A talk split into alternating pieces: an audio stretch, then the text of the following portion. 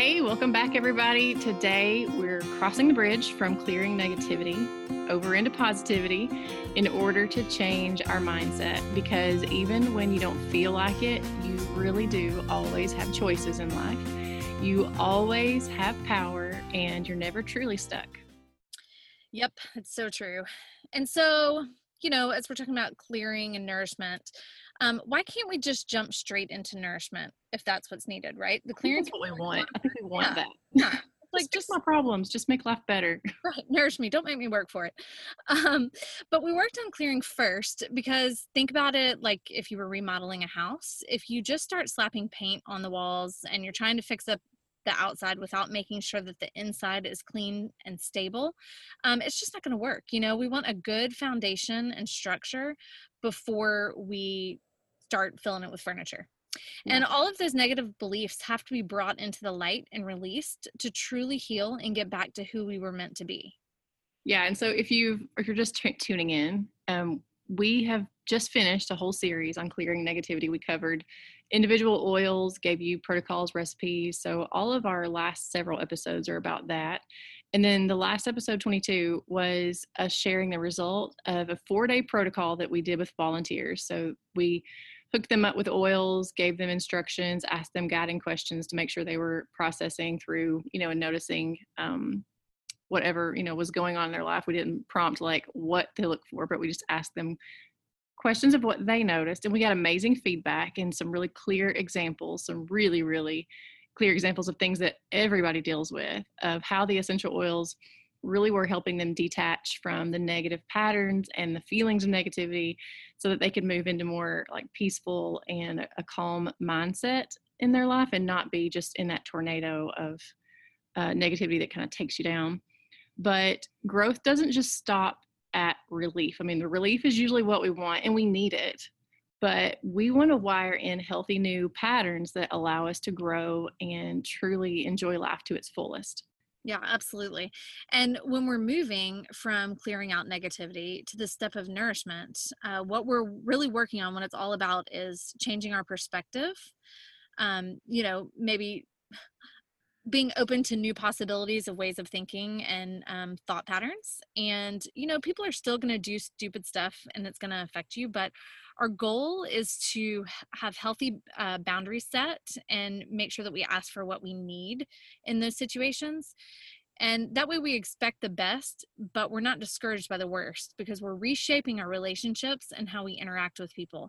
And it just takes time to get the kinks worked out. Yes. And patience. Mm-hmm. Mm-hmm. Take some patience. Like, you're going to feel different and you're going to wonder, well, you might not be as triggered by people, but there are still going to be situations that haven't changed on the outside, even though you feel differently about them. And so it's still important to keep your peace and to feel calm and encouraged as these things are changing, because you're learning to trust yourself, you're learning to trust others. And that's a process, even if you're seeing it completely differently. The hardwiring is a process. So the biggest lesson to learn is where happiness actually comes from. And when your cup is full on the inside, when you're a happy, peaceful person on the inside and your joy just comes up and out of you, you don't need others to fill your cup. Therefore, you're less triggered by other people and what they do, what they say, or situations around you. It's like you have this reserve that your happiness comes from, and it's not completely dependent on those circumstances and people that affect you. And, mm-hmm. We're nourishing after clearing, because clearing is work, and the nourishment and rest is going to be needed as our brain and our body's been processing all this stuff. We just need that balance. And that's one reason we worked in some nourishing oils into our 4-day protocol. We didn't just use a bunch of clearing oils and, that, that could leave you kind of feeling depleted if you're only doing work all the time. So we threw the balance of some nourishing oils into the protocol, and it went really smoothly for everybody. There was 1 or 2 people that had just kind of a rough bump in the road that passed really quickly. But overall, they had a really good experience during those 4 days. Well, yeah, and I feel like for a lot of us, at least for me, clearing is work, but I'm used to my mind working constantly, yep. trying to figure things out. It's the harder part for me was the nourishment and the rest. Yeah, accepting that was the harder part of the balance for me.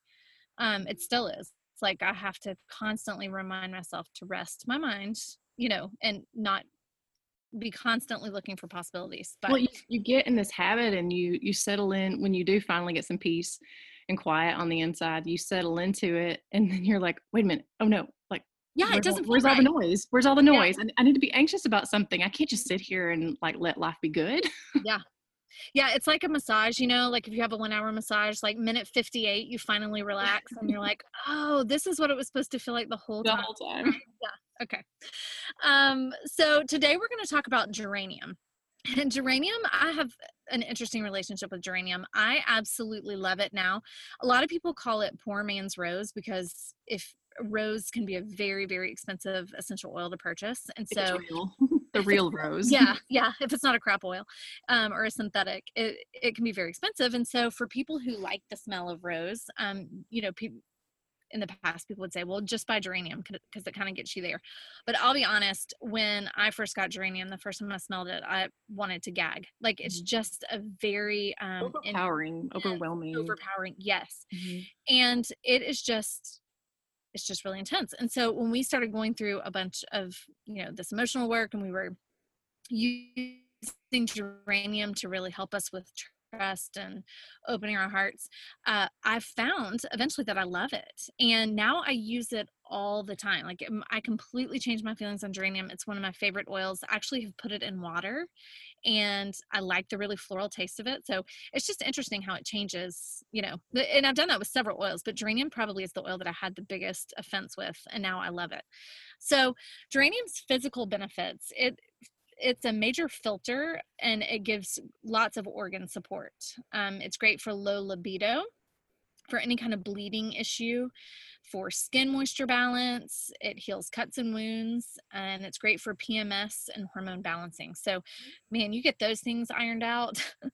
That's a lot of like 90% of our problems right there. Right? Get those ironed out and you're good to go.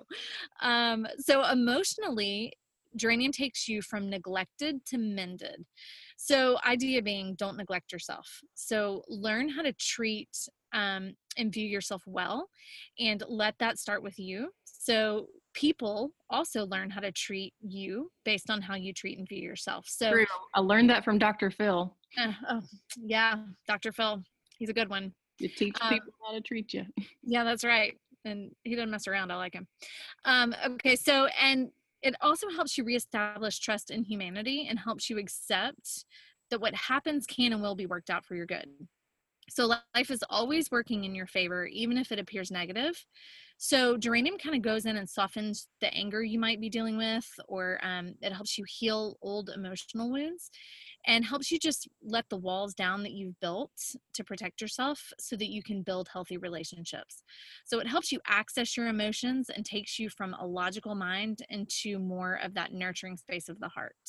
It's quite the journey for some of us. Yes. Yes. Those of us that like to be in our head. Uh-huh. Okay. So one way in general that you can use geranium is just put it over your heart. I mean, that's exactly where you're wanting this effect of opening up and softening and trusting. It all happens in your heart. So just put it right there. And we're going to give you a recipe to strategically use this oil so that you get a full experience from it that you actually notice. One of the things we learned from our participants in our volunteer study is they were shocked. They had just, you know, been making a rollerball blend and putting it in the typical locations, back of the neck or bottoms of the feet, which is good. It's never wrong. It's never not helpful. But we taught them to strategically place oils based on what you're feeling, what you're wanting to feel, and organs of the body. And they noticed a much bigger difference applying oil strategically instead of just kind of slapping an oil on. So we're going to give you a combination of oils that kind of blend well with geranium. Geranium is very floral. It's kind of like that big hug, and it helps you feel comforted, and you begin to feel like trusting and building healthy habits because you trust that you're on the right path. So that's a big one in this blend. And then we're throwing ylang-ylang in there because, you know, it's just a fun oil. Any oil with a name like that, it's a fun name. It must be a fun oil. Uh-huh. And what it does is it just brings out this childlike joy. And if you ever look at a picture of a ylang-ylang flower, it's kind of this like twisted, whimsical lily kind of thing. It just helps you lighten up. It's not a very serious flower. No. And then lime is also very uplifting to the heart. It's kind of zesty and gives you that zest for life when you're feeling, you know, down or draggy or need energy just to pick me up. And so these three together are going to be really helpful to diffuse, or you can make a roller bottle. So if you want to diffuse these in your diffuser, just run it throughout the day or at night while you're around it. You're going to put 2 drops of each in the diffuser. If you want to balance out, if the geranium is still really heavy for you and you haven't kind of embraced it yet, sometimes it takes a while.